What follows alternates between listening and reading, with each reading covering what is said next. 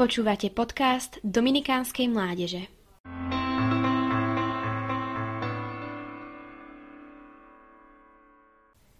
Pri mene Kataríny Sienskej si predstavujem odvážnu a múdru ženu, ktorá mala významnú úlohu, a to presvedčiť pápeža, aby sa vrátil z Avignonu naspäť do Ríma.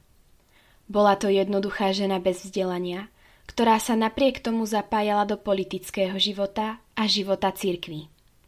Nakoniec sa stala jednou z najznámejších teologičiek v dejinách a bol jej udelený titul učiteľky cirkvy. Európa, v ktorej Katarína žila, bola iná a predsa veľmi podobná tej našej. V jej dobe mnoho ľudí podľahlo čiernej smrti, v dnešnej dobe mnoho ľudí podľahlo ochoreniu COVID-19.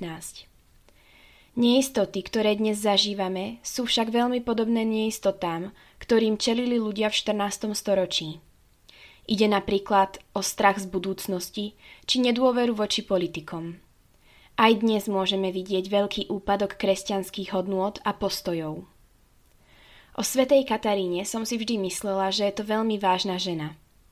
Potom som si prečítala jej modlitby a zistila som, že bola o mnoho viac – Spôsob, akým sa prihovárala Bohu, nás má všetkých čo naučiť. Z každej jej vety priam kričí úcta k Bohu. Svetica zo Sieny píše, že je nevedomým a úbohým stvorením. Píše, že je konečná a Boh nekonečný. Ona smrť a Boh život. Ona krehká hriešnica a Boh najčistejšia krása. Dôležitú úlohu v Kataríninom živote zohrávala pravda – Pravda s malým aj s veľkým P. Verila všetkému, čo jej pán rozprával počas zjavení. Žasla nad tým, akou veľkou láskou nás Boh miluje. Celou svojou bytosťou vzdávala vďaky najvyššej dobrote, ako Boha nazývala. Každá doba potrebuje svoju Katarínu. Potrebuje niekoho, kto sa nebojí povedať nahlas pravdu a bojovať za to, čo je správne.